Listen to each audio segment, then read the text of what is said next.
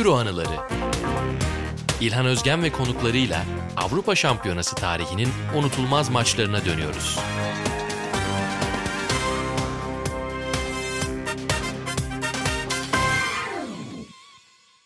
Hoş geldiniz. Yeni içeriğin ilk bölümünde Tango ve Keş'in futbol tarihi üzerindeki ikilisi olarak e, arıza endam ettiğimiz Buğra Balaban'la birlikteyiz.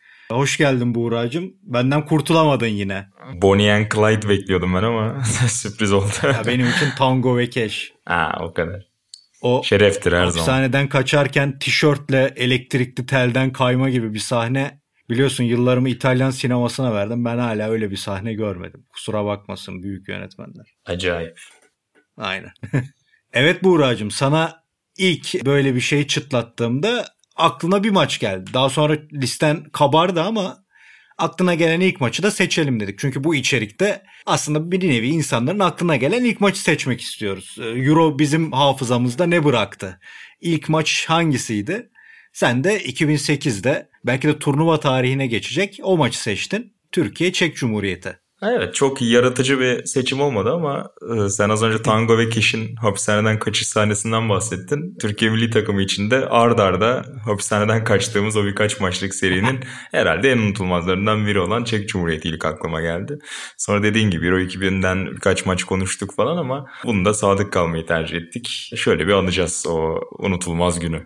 Buracığım bütün konuklarıma sormak istiyorum. Çünkü bu biraz benden ziyade konukların konuştuğu bir program olsun istiyorum. Ama bir fix sorum olacak. O da şu. Maçı tekrar izleyebildin mi? Maçı tekrar izledim. E, sende bıraktığı etki peki net miymiş? Yani e, ben mesela eski maçları falan öyle izledim mi bazen derim. Helal olsun İlhan 12 yaşında da doğru seçim yapmışsın. Bazen de lan çocukmuşuz diye güzel gelmiş derim. Sen hangi tarafa kaydı maç sende izleyince? Yani seyir zevki olarak çok ekstra bir tat bulamadım açıkçası bir daha izlediğimde ama tabii ki o 5 dakika hani bazen seninle İngiltere'de işte FA Cup maçları izlerken ya da eski lig maçlarını izlerken de konuşuruz. Yani 5 dakikada bir şeyler olur. Acayip bir tempo dünya tersine döner ve onunla beraber hatırlarsın. Aslında önceki 80 dakika çok da parlak şeyler vaat etmez. Bu maçta da biraz öyle aslına bakarsan. Yani Çekler sürekli kollere şişirdikleri bir oyun planı içerisindeler. Yani fena durumda olmayan bir baroş varken kenarda onu kenardan hani oyuna dahi sokmuyorlar. Sürekli kollere, okey 35 yaşındaki bir kollerden bahsediyoruz. Şişirilen ondan seken topları topladıkları bir yapı. E biz de bakma hani 10 yıl geçti belki 10-12 yıl geçti ama futbolun değişimini de görüyorsun biraz. Şu an Hani Türk takımları bile işte senlerde gülüşüyoruz. Hani Denizli Spor'da, Akisar Spor'da toplu çıkmaya çalışıyor bazen zorlanıyor diye. Orada hiç öyle bir şey yok. Volkan şişiriyor. Hani eskiden hani Hakan olur, Ersen Martin olur oralarda bunun bir mantığı da vardı belki ama Nihat'a falan şişirilen dakikalar izliyorsun. Oralar tabii ki biraz sıkıcı ama ne olursa olsun o son 10-15 dakika olanlar bugün de herhangi bir maçta olsa e, muhtemelen sosyal medyanın kırılacağı anlar. Peki sen maçı nerede izlediğini hatırlıyor musun? Çok net hatırlıyorum. Zaten ilk bu maçı seçmem nedenlerinden biri oydu. Ablam Avcılar'da okuduğu için üniversite İstanbul Üniversitesi'nde orada bir evi vardı o dönem. Ben de işte küçüğüm daha o dönem. Ya işte daha yeni liseye geçmişim herhalde. Yazları da onda takılıyorduk işte İstanbul'da kalayım bandırmaya dönmeyeyim diye. Orada izliyordum. Bir artı bir çok küçük bir ev. Hani terası iki odanın toplamından daha büyük falan. Böyle saçma sapan böyle bir çatı katı evler olur ya öyle bir şeydi. Neyse ablam içerideydi. Ben de arka odaya geçtim. Orada izliyorum falan. Dediğin gibi yani izledim ettim hani 70-80 dakika ya ulan eleniyoruz falan diye zaten tadım kaçık. Sonlarda saçma sapan şeyler olmaya başladı. 2 oldu öne geçtik 3 oldu falan ben depara kalktım içeriye doğru öbür odaya ablama gittim sarıldım falan. Ablam da öyle çok ilgilenmedi ne oluyor dedi delirdi mi ne yaptı bu manyak. Öyle bir hakikaten yerimden zıplatmıştı beni o geri dönüş. Peki saçma sapan şeyler oldu dedin. Sence maçı değiştiren en saçma sapan şey nedir? Benim bir tercihim var bu konuda maçı değiştiren saçma sapan şey Sabri'nin girmesi olabilir. Ee, izlerken de tekrar onu düşündüm. Çünkü hani Hamit'i sağ bekte başlatıyor Fatih Aynen. Hoca. Orada biraz sakatlıkların da etkisi var mutlaka ama Sabri giriyor. Hala sağ bekte kalıyor bir süre Hamit. Neyse ki sonrasında işte Sabri'yi biraz daha beke atıp Hamit'i öne atıyor. Hamit biraz kendini orta alana merkeze Colin atıyor oyuna falan. girince mecburen merkeze atıyor iyice Hamit. Aynen kendini. öyle ki Kazım da acayip top eziyor bu arada. Yani orada hani ard arda böyle yani sürekli top eziyor, kaybediyor. Neyse dediğin gibi onunla beraber mecburen bir merkeze giriş var ki zaten ilk golde de tamamen hani onun sabriyle paslaşıp araya sızdığı. Çünkü biz o zamana kadar ya merkezden şişiriyoruz ya kanada yolluyoruz oradan bir orta atmaya çalışıyoruz ama Hani Metin Özgen selam olsun. O izlese muhtemelen tekrar aynı şeyi söyler. Ya koca koca adamlara niye yüksek top atıyorsunuz diye. Hakikaten öyle sürekli atıyoruz sürekli dönüyor. Çünkü hani kafa topuna çıkmasını beklediğimiz oyuncu Nihat Semih de devrede çıktığı için. Enteresan böyle oyun planı baktığında ama Hamit orada bir boşluğu görüp şu an çok meşhur olan half space'te iç koridorda oraya sızıyor neticede. Orada yerden gelen bir pas Arda'ya çevrilen top ve gol. Bir diğer kırılma noktası da tabii o golden birkaç dakika önce aslında Çeklerin direğe vurduğu top. Aynen. Daha 71. dakikada 3-0 olacak belki de ki oyuncular da daha sonra o günü andıkları çeşitli röportajlarında hep ondan bahsediyorlar. Yani orada hani gol de olabilirdi. Emre Aşık'ın sonra bir hareketi var. Ona penaltı da verebilirdi hakem. E, hatta beraber olsa muhtemelen verirdi penaltı ya da endirek serbest vuruş ama zaten buradan dönmez diye hakem de muhtemelen bir şey vermedi diyorlar. O gün kadroda olan oyuncular. E, o tür birkaç kırılma anını geçtikten sonra e, işler yolunda gitmeye başlıyor. Ya Türkiye'nin bu turnuvada bu kadar tarihi bir geri dönüş elbette hatırlanırdı ama daha da unutulmaz olma sebebi bence bir yandan da sakatlıklarla boğuşman ve bu geri dönüşleri sık hale getirmen. Yani İsviçre maçı da öyleydi. O da garip bir maç da hatırlıyorsan. Bir anda yağmur Tabii. başladı, bir şey oldu, geriye düştün. Sonra bir anda yağmur dindi, beraberliği yakaladın, öne geçtin son dakikalarda. Gene son dakikalarda olmuştu galiba o golde. Evet evet Arda'nın golü son dakika. Tabii, o yağmurda tabii. Hakan yakın çamura takılmıştı hatırlıyorsan. Altı pasta bir golü atamamıştı falan. Saçmalık gerçekten. E, Portekiz maçıyla çok kötü bir turnuva başlangıcı yapmışsın. Yani işin böyle böyle gelip benim de nerede olduğumu net hatırladığım maç Hırvat maçıdır misal. O hmm. bambaşka bir durumdu. Yani neredeyse sıkıntılı bir fark olacakken maç bir anda Türkiye'ye döndü son topta. Basketbol gibi. Daha sonra böyle geldi geldi geldi Türkiye ve neredeyse en iyi futbolunu açık ara elendiği maçta oynadı daha sonra. Evet. Almanya maçı cidden o kadar eksiğe rağmen hatta bir ara bizim toplantılarda da konuştuk ya Euro için hani Tolga bile orta saha Doğru. oynar mı gibi fikirler vardı. Burada da gene o eksikleri görüyoruz. Yani Emre Güngör evet dönemine göre ismi olan bir stoperdi ama Emre Güngör'ü görüyoruz. O çıkıyor yerine Emre Aşık kafa sarılı şekilde giriyor filan epey eksik kadro gene. Gene sakatlarla. Gene Gökhan Zan sakatlanmış misal. İşte burada Tabii. Volkan'ın meşhur kırmızı kartı ki ben misal ATV'den izlemiştim bu maçı sanırım. Bir de Sine 5 tarafı vardı. Orada Rıdvan Dilmen'in çileden çıkması sonra meşhur oldu hatırlıyorsun. Ben, Volkan'a ben ona çok güldüm. Tekrar izlerken ben de ATV kaydını buldum hani maç dediğin gibi orada Volkan herkesin bir zaten çullanması var ama neyse maç bitiyor bir şekilde tur atlamışız. Erdoğan Arıkan o kutlamaya giriyor artık hani nasıl da geçtik güzel bir şeyler söylemeye çalışıyor. Ömer Ründül yorumcu o aşamamış ya evet ama hani Volkan da ya olacak iş mi falan diye hala ona giriyor çocuklar kutluyor orada takım. Ömer abi hala unutamamış falan oraya çok güldüm tekrar izlerken. bir de tekrar izlerken hatırladığım şey çok hoşuma gitti. Gollerden sonra samba, disambe şeyi çalıyor. Tam böyle atanın eğleneceği, dans edeceği bir müzik. O çok hoşuma gitti. Ya orada dünya değişmiş. 3 dakikada geri dönüşler. Hani böyle bir çılgınlık hurya beklersin. Orada çat böyle bir sanki Brezilya samba havası var. O da tatlı bir anekdot tabii. Ya benim aklımda kalan şeylerden biri 2-0'dan sonraki Tuncay'ın klasiko didinme e, durumuydu. Zaten pozisyonlara da Tuncay girmişti hep. Ama hmm. ondan önce de ben misal Tuncay'ın oynatılmasına biraz şeydim o zaman. Çünkü çok da formda değildi Tuncay o zaman. İşte İngiltere'ye gitmişti. İlk gittiği sezonlu sanırım şeyden. Evet. Öbür sonra. tarafta sol tarafta Uğur Boral hayatının futbolunu o sezon Şampiyonlar Ligi'nde oynamıştı filan. Hani sanki böyle o tercih bir sıkıntılı gibi gelirdi ama işte Tuncay da oradaki didinmesi sonra kaleye geçmesi filan bir türlü ıı, kaldı akıllarda ama dediğim gibi yani ben de her zaman öyle hatırlıyordum. Tekrar dün izleyince gene yani doğru kalmış akıllarımızda. Hamit'in merkeze geçtiğinde ki genelde hep kanat oyuncusu olarak değerlendirildi. Bayern Münih'te olsun falan. Bence merkezde özellikle sağ içte falan çok çok daha kıymetli bir oyuncuydu. Ve hakikaten maçı getiren oyuncu oluyor. Tamam Nihat'ın golü falan şık eyvallah da 3 tane tamam biri Çeh'in yumurtlaması diyelim hadi ama bütün gollerde parmağının olması ve çok Onun dışında senle çok severiz ya onu. Yani büyük oyuncuları izlerken de hep söyledik. Devamlı Tabii. imdada yetişmesi yani orta sahada o top yapma telaşında topu alıp güvenliği sağlaması, doğru kullanması ve çek savunmasının o abonda ne oluşunu da 3. golde çok güzel değerlendiriyor bence. O kadar akıllıca sızıyor ki oraya. Nihat'ı da görüp bırakıyor. Hakikaten yani Nihat muazzam bir gol attı eyvallah ama Hamit benim için apayrı bir nokta. Yani Hamit'i yıllar sonra torunlarıma anlatsam bu maçta anlatırım herhalde diyeyim. O kadar.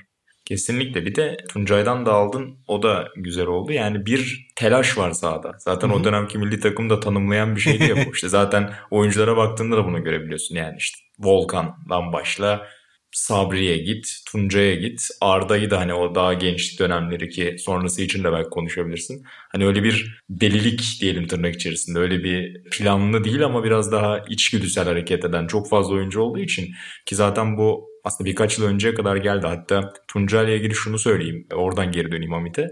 Bir pozisyon var. Yardımcı hakemin bayrağı kopuyor. Ona yeni bayrak getirecekler. Diğer hakem dördüncü hakem koşarak götürüyor. Tuncay gidiyor ondan alıyor topu. Hani 60'lı dakikalar şey topu diyorum bayrağı. Alıyor koşuyor ta öbür çizgiye. Hakeme veriyor. Sonra orada da duran top kullanacak çekler.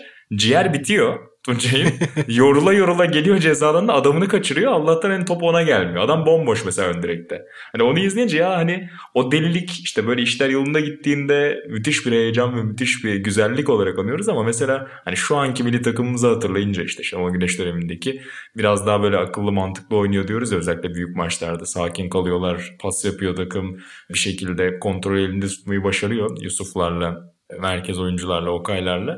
Ee, hani onun bu gelişimin beni çok aslında tatmin ettiğini de gördüm bir yandan baktığımda. Çünkü çok hengame. Kazım şişiriyor, Sabri vuruyor, çarpıyor ediyor. Hani bir evet yani bir şekilde orada işler yolunda gidiyor ama daha sakin olmakta fayda var çoğu zaman. Hamit'e döneyim. Hani biraz oyuncuların röportajlarını hatırlamak adına da bir şeyler bakarken şeye de göz atma şansı buldum bu eksendeki hikayeye. Euro 2008 hikayesinde. Orada da Hamit'in şeyinden bahsediyor çocuklar. Yani takımdakiler. Nihat işte o üçüncü gol attıktan sonra herkes oraya uçarken Arda diyor yanılmıyorsam. 3 asist diye bağırıyormuş Hamit. Yani her şeyin o kadar farkında ki neyin olup yani orada diğerleri adını sorsan unutur orada. Hepsinin kafa gitmiş. Hani Hamit hala bazı şeylerin farkında ki dediğin gibi orada çok doğru sızıyor ve hani şut fake ile bütün savunmayı da üzerine çekiyor orada. Hani Tuncay'ın mesela bir iki tane tavralardan denediği var. Evet. Arda deniyor, o vuruyor falan. Topal'ın bir iki tane var çıkmadan önce. Ama Hamit hani farkında yani rakip savunmanın çok açıldığının falan. Orada en akla selim, en sakin oyuncu zaten ki mutlaka lazım tabii ki öyle bir beyin. Tuncay'ın durumunu anlatınca aklıma bir şey geldi. Kalamış'ta halı sahada bir Atağan Altınordu deparı vardır aynı şekilde. Sol Aynen tarafta öyle. oynarken sağ taraftan olan kornere bir depar atıp daha sonra hastanelik olduğu o an. Sonra 7 dakika boyunca bir daha iyi orta sahanın gerisine dönemediği yorgunluktan. Buğra senin bahsettiğin telaşa isyan edenlerden biri sağda da Nihat Kahveci. Devamlı evet, evet, beyler evet. sakin diye onda bağırışı vardır ya hala o doğallığı evet. yorumculukta da var Nihat Kahveci'nin. Orada o beyler sakinine adam artık bitti beyler sakin demekten. O çok ilginçti yani. Çünkü adam İspanya'da yıllardır ve İspanyollar biliyorsun senle hep konuşuruz bunu yani. Adamlar 1964'te de geride olsa sakin sakin şekilde pas yapmayı tercih ediyorlar. tabii tabii. O yüzden o bir iki de şey dikkatimi çekti ya. Ya Servet'le Koller tamam birbirlerine bir savaş var ortada ama bir de bir sümkürme savaşı var. Ona da çok güldüm ya. Yani kameralar ben bir de bir İngiltere kaydından izledim. İngiliz televizyonundan. Of. Yani hususi böyle sanki Koller ve Servet üzerine şeyler zoomlar yapılmış gibi.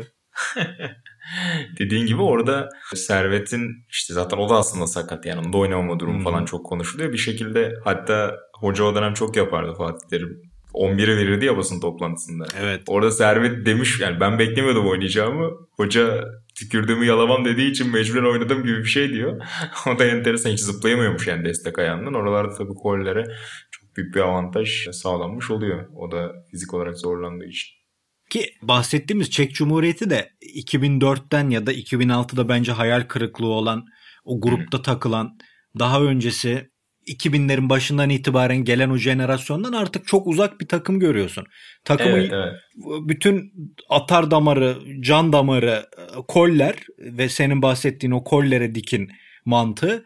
Takımın hmm. ikinci beyni de Jan Kulowski yani. Tamam Jan Kulowski benim çok beğendiğim iyi bir sol bekti ama yani Hani Çek Cumhuriyeti gibi bir takımın özellikle Avrupa şampiyonalarında etki bırakmış bir takımın Koller, Jankulovski sonra da Plasil. Yani bu üçlü etrafında işte Sionko biraz destek atıyor. Yani baktığında aslında maça biz aslında o takıma epey elimize alıp istediğimiz sonucu alabileceğiz gibi bir birebir kadro eşleşmesi var ama sahada oynanan oyun senin bahsettiğin o o zamanın çok meşhur deyimi işte kaos futbolu denirdi. Hmm. Birebir karşılığı ya inanılmaz bir şey yani orada maçın dönmesi oraya gelmesi yani ne dersek diyelim herhalde senle Senior ne diyor için de yapacağız tarihin en iyi yani en güzel 10 maçı gibi kendimizce oraya da muhakkak girer. Çünkü taraflı tarafsız herkes o gün izleyen daha sonra konuşan bu minvalde cümleler kuruyor maçla ilgili. Kesinlikle. İngiliz spiker de yanılmıyorsam hatta maç sonunda ona benzer şeyler söylüyordu. Bir iki kayıt e, izleme şansı buldum. Orada da yani, yani Avrupa Şampiyonası tarihinin en unutulmaz geri dönüşlerinden bir tanesi diye anıyor hakikaten maçı. Hakikaten orada olanlar. Çünkü şey de tuhaf. Maça geliyorsun berabere biterse bir grup maçı ama penaltı atılacak. Evet. Böyle bir tuhaf bir durum var. Tarihte benzeri yok. Olur mu olmaz mı? E son dakika oraya hani penaltılara gidiyoruz derken bir anda başka bir şey oluyor falan. Dediğin gibi tuhaf. Yani Çekleri de iyi bir parantez açtın İlhan. Yani iyi takım gibi hatırlıyoruz aslında baktığında ama yani eleme kaneleri de çok iyi. Elemelerde sadece 5 gol yemişler mesela oynadıkları 12 maçta. Bir maç kaybetmişler. Ama orada önlerinde oldukları takım Almanya. Diğer takımlar işte İrlanda, Slovakya, Galler o dönem için zayıf kadrolarla yarışan takımlar. Almanya'nın da aslında hani 2014'te zirveye çıkar jenerasyonunun yeni yeni daha işte Podolsklerin, Schweinsteiger'lerin milli takımdaki hani ilk tecrübe kazandıkları dönemler diyebiliriz. O yüzden hani onların da en iyi dönemlerinde olmadığını o şekilde yani anabiliriz. 2006 idman turnuvaları desek 2008'de ısınma. Yani ikinci şey salı çarşamba idmanıydı yani o Almanya için. Esas 2010'da daha geldiler piyasaya. Kesinlikle öyle. O yüzden Çeklerin de hani işte 96'da parlayan, 2004'te yine olgunluk dönemini oynayan jenerasyonun hani artık yavaş yavaş sahneden çekilmeye başladı. İşte Koller 35 dedik, Nedved zaten yok. Hani eksilen, biraz daha güç kaybeden bir Çek Cumhuriyeti olduğunda tabii hatırlamak gerekiyor. Yani Seninki gene sakattı herhalde Rosic'e. Aynen orası sakat. Aslında tam o yılların aslında prime'ını yaşamasını beklediğin oyuncu ama yani zaten kariyeri sakatlıklarla özetlendiği için e, yine o sakatlığın kurbanı orada yok. Peki Buğra o zaman kaç yaşındaydın sen? 14-15. Peki Çeh'in hatası çok şaşırtmış mıydı seni?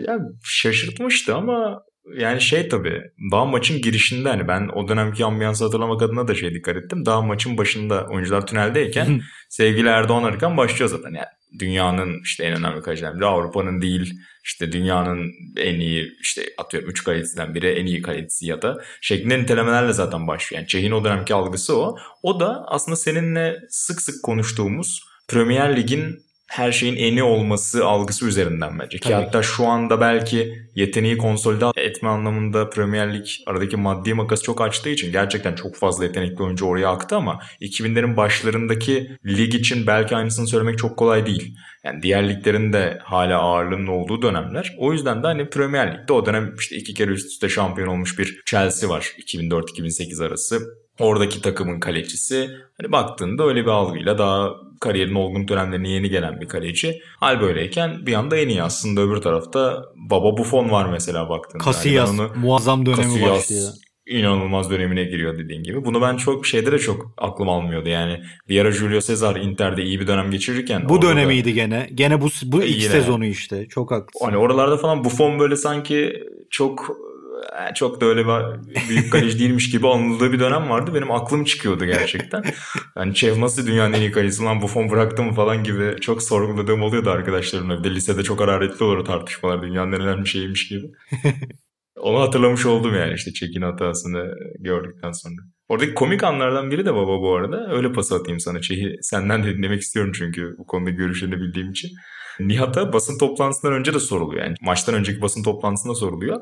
Orada da şey diyor evet yani dünyanın en iyi kaleciden biri olduğunu biliyoruz ama gol yemeyen kaleci de yoktur diyor. Yani bu cümleyi tabii Nihat'ın kurup sonra en kritik anda 87'de onun hatasıyla gelmesi enteresan.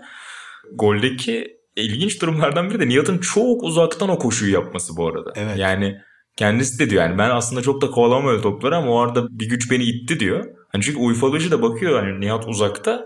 o da çok ciddiye almıyor durumu yani elinden kaçırsa da vururum diye düşünüyor büyük ihtimalle. Çeh kaçırıyor. Nihat da tam o arada depara atmış falan. Ya işte bazen her şey tüm yıldızlar canım, doğru çizgide buluşuyor. Aynen öyle. Ama tabii diğer gole diyecek bir şeyimiz yok yani. O belki de şampiyona tarihinin 20 golünü yapsak rahatlıkla girebilecek seviyede bir vuruş o. O muazzam bir şeydi. Onda kimsenin Çok hatası klas. yoktu yani. Çok çok çok klas. Çeh'in o dönemki algısını peki ne diyorsun? Yani dediklerin hepsine katılıyorum. Ben zaten bunu hep söyledim. Yani bu fon varken ne oluyorsunuz oğlum cümlesi çok ağzımdan çıkmıştır ki Casillas'ın ve Julio Cesar'ın da bahsettiğin çok iyi dönemleriydi. Özellikle Casillas'ın 2008-2012 arası muazzam uluslararası seviyede aldığı maçlar vardı. O Hmm. açıdan sonuna kadar hak veriyorum sana. Evet iyi bir kaleciydi ama yani bu dünyanın en iyi kalecisine gol attık hey gibi bir sevinç şeyi vardı ya. Yok abi o kadar şey yapmayın. Yani o dünyanın en iyi kaleci seviyesindeyse senin de forvetin Nihat Ronaldo'larla falan kafa kafaya güreşmiş adam şeyde gol krallığında. Hani Aynen az önce söylediğim gibi bu kadroyu övüyoruz Çek Cumhuriyeti'ni şöyle böyle ya Türkiye'ye bireysel manada baktığımda hiç az oyuncu yok. Yani 2002 takımımız da öyleydi. Yani biraz hıncalluç yorumu yaptım böyle. Bunlar şampiyon olmadığı için başarısızlıktır. Öyle anlaşılmasın da Türkiye'nin de hiç, hiç azımsanmayacak seviyede oyuncuları vardı yani. Katılıyorum. Hatta yani işte hani peri masallarını konuşurken Hı hı. sürekli geriden gelme kısmı kesinlikle öyle tabii ki ama o jenerasyonun hani Avrupa Şampiyonası'nda bir çeyreği, bir yarıyı zaten yapabiliyor olmasını bekliyorduk. Yani beklemeliydik zaten aslında baktığında. Yani şu an dönüp bakınca belki bunu söylemek daha kolay geliyor ama dediğin gibi Nihat gol krallığının hatta Sociedad gibi mütevazı bir ekiple şampiyonluğun peşinde koşmuş döneminin birkaç yıl üzerinden geçmiş. Hamit dediğin oyuncu Avrupa'nın en elit kulüplerinden birkaçında oynuyor. Arda kendini göstermeye başlamış daha ilk yıllarında ama kalıcı olacağı belli. E Tuncay diyorsun tamam belki durağan bir sezon geçirdi ama Premier Lig'e transfer oluyor ne olursa olsun. İşte söyledin Uğur Boral'dan bahsettin atıyorum yani rotasyondaki oyunculardan biri bile sezonu Şampiyonlar Ligi seviyesinde iyi geçirmiş. Ya hatırlıyorsan Ayhan Akman'ın kariyer sezonuydu gene bu sezon. O da Keza. bir tek sa- sakatlıklardan dolayı son Almanya maçında oynayabilmişti. Keza yani bu kadar faktör varken dediğin gibi aslında belki de daha rahat bile gitmemiz gereken bir yol. Sıkça gördüğümüz gibi bize yakışan bir hikayeyle biraz daha dallı budaklı uzandı yarı final. Buğra bir de Çek Cumhuriyeti'nin antrenörü Brückner vardır. Bu adamın Of. bu adamın Türk seyircisinin karşısına çıktığı anı bilir misin? İlk an. Hangisi? Sigma Olomouc Fenerbahçe maçı. Aa, O Fenerbahçeleri Hatırlamıyorum. üzeceğiz ama yani bir felaketti. Skoru hatırlıyorum da Çek Cumhuriyeti'ndeki maç. Orada Türk futbol severlerin hayatına girdi ve yıllarca Çek Cumhuriyeti'nin başında da çıkmadı baba. o güzel beyaz saçlarıyla aslında o jenerasyonda ne kadar iyi kullandı tartışılır. Bilmiyoruz şimdi. Biliyorsun Sokrates FC Çek Cumhuriyeti'nde çok dinleniyordu. Oradaki Doğru. dinleyicilerimize sormak lazım. Karel Brückner eleştiriliyor mu bu kadroyu, bu jenerasyonu iyi kullandı mı, kullanmadı mı diye. Peki Aynen, son olarak şunu soracağım. 2008 Avrupa Şampiyonası genel olarak sende ne bıraktı? Aslında bir dönüm noktasıydı belki de. E, sende ne bırakmıştı? Hangi takımı bıraktı? Hangi oyuncuyu bıraktı genel olarak? Ya Türkiye'nin tabii ki o geri dönüşleriyle mutlaka hatırlayacağım ve hani burada yaşadığımız için bu deneyimi, o heyecanı biraz onunla hatırlayacağız tabii ki. Onun dışında işte İspanya'nın artık hayatımızda uzun süre kalacağını anladığımız dönem. Yani onların penceresinin başladığı turnuva olarak aslında şu an dönüp bakınca aklımda biraz o İspanya takımı var. David Villa geliyor aklıma. Yani bir hat-trick vardı yanılmıyorsam. Grup aşamasında da olabilir. Sonraki turda galiba grup aşamasındaydı. Onu mesela ya benim çok beğendiğim bir Rusya maçında. zaten. Rusya maçında doğru söylüyorsun evet. Ki o Rusya sonra epey yol kat etti ama orada David Villa'nın ettiği mesela benim de çok dediğim gibi beğendiğim bir oyuncuydu. Oyuncu olarak da onu hatırlıyorum işte. Villa Torres olsun, İspanya'nın merkezdeki o hakikaten acayip jenerasyonu olsun. Biraz onlarla hatırlıyorum.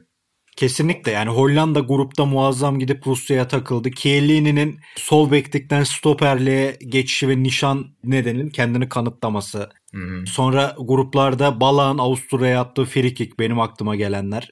Ve Hmm. bunlar dışında İspanya ve benim de orada İspanya'daki favorim seninle geçen bir sohbette de adı geçmişti. Senna'ydı.